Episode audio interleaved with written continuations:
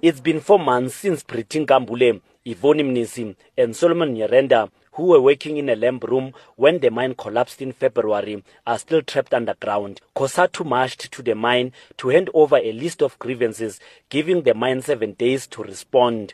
COSATU is demanding that the bodies of the three workers trapped underground be recovered within three working days. COSATU's Deputy General Secretary, Solly Phetoe. We were not happy and we want to say unapologetic when the mine bosses and the minister of DMR took a decision to suspend the rescue of the three workers who were trapped underground. We're very angry because by doing that you allow the body of those poor people to continue to be decomposed. COSATU also called for an investigation into the cause of the collapse and that the workers be paid their outstanding salaries.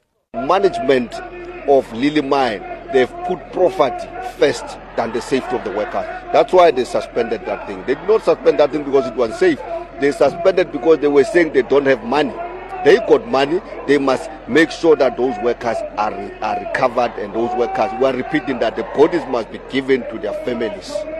Recovery operations remain suspended at the mine until it is safe to continue. The mine management says it has always prioritized the rescue operations. The mine manager is Bongani Monto.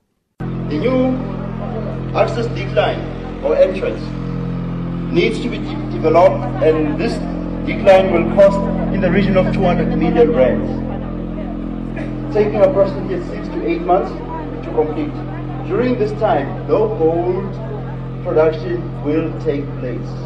No gold production will take place during that time. The families of the trapped miners have lost hope that the bodies of their loved one will be brought to surface anytime soon. Shadrach Mdluli is concerned that their situation has now turned into a union and political battle. This is a march campaign. Campaign with union, NAM and ARM. Not to to talk to uh, maybe their families about this situation. Yeah, yes, I now I've got no hope. COSATU says if all fails, the Department of Mineral Resources will have to intervene. Mutsibu wa Monareng, Lily Gold Mine in Mpumalanga.